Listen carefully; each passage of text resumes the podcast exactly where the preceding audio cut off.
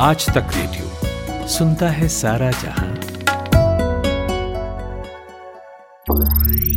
ज्ञान ध्यान।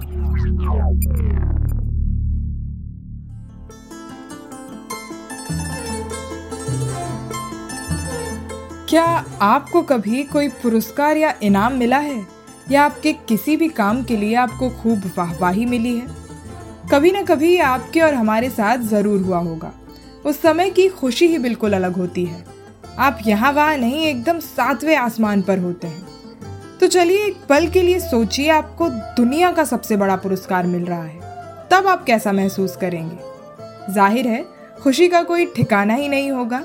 आज के ज्ञान ध्यान में मैं साक्षी आप सबसे बात करूँगी विश्व के सबसे बड़े पुरस्कार, नोबल प्राइज और नोबल से जुड़ी कुछ कहानियों की।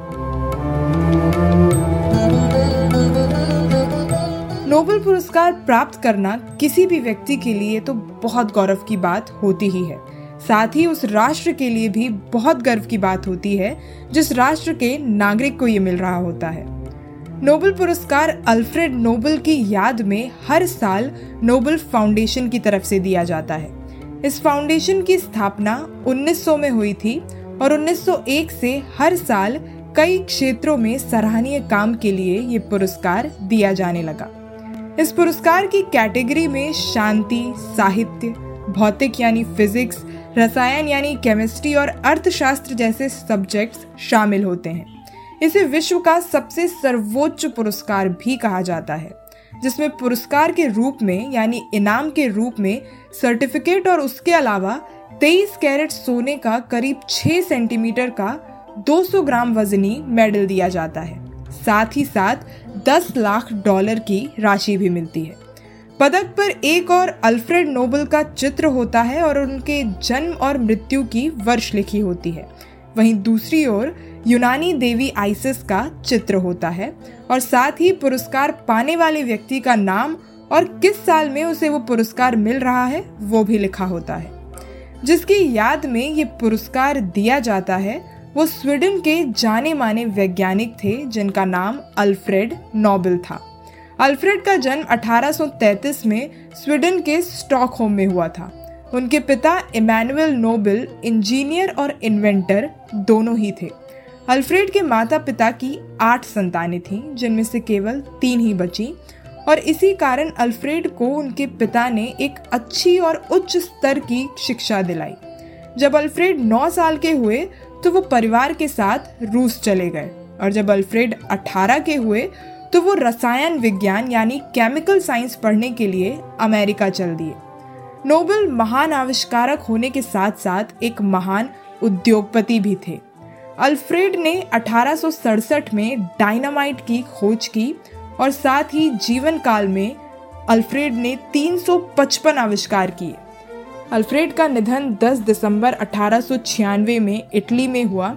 उनकी मौत के बाद उनकी वसीयत में लिखा था कि वो करीब 9 मिलियन डॉलर की राशि से एक फंड बनाना चाहते थे, जो कि भौतिकी, रासायनिक, साहित्य, फिजियोलॉजी और शांति जैसे चीज़ों के लिए सहायता देगा।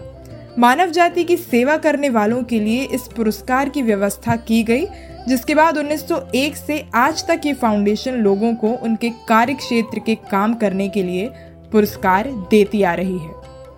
वहीं उन्नीस सौ अड़सठ के स्वीडन में केंद्रीय बैंक की 300वीं वर्षगांठ पर अर्थशास्त्र को भी पुरस्कार की श्रेणी में शामिल कर लिया गया। नोबल फाउंडेशन में पाँच लोगों की टीम है, जिसका मुखिया स्वीडन की किंग ऑफ़ काउंसिल द्वारा तय किया जाता है।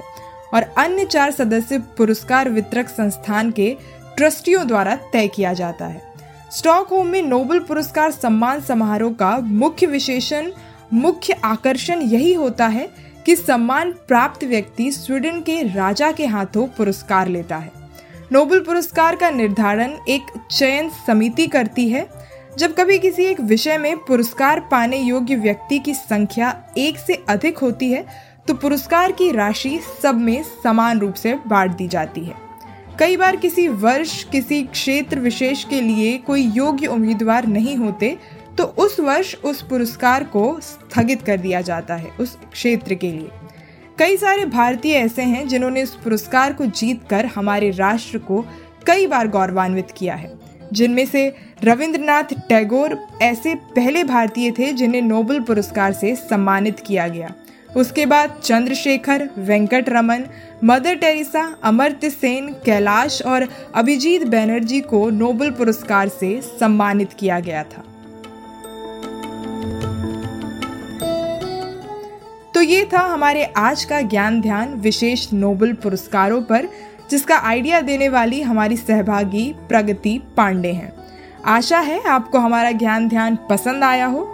आप हमें ईमेल पर भी लिख सकते हैं। हमारी आईडी है रेडियो एट द रेट आज तक डॉट कॉम धन्यवाद।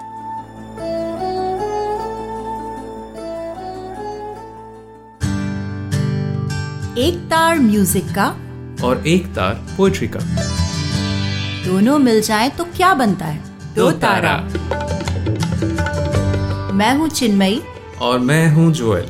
हम गाते हैं सुनाते हैं कविताएँ। कभी गिटार पर तो कभी बांसुरी पर। और कभी अपने घर में पड़े हुए बक्से की थाप पर। तो सुनिए हमारा दो तारा। सिर्फ़ आज तक रेडियो पर।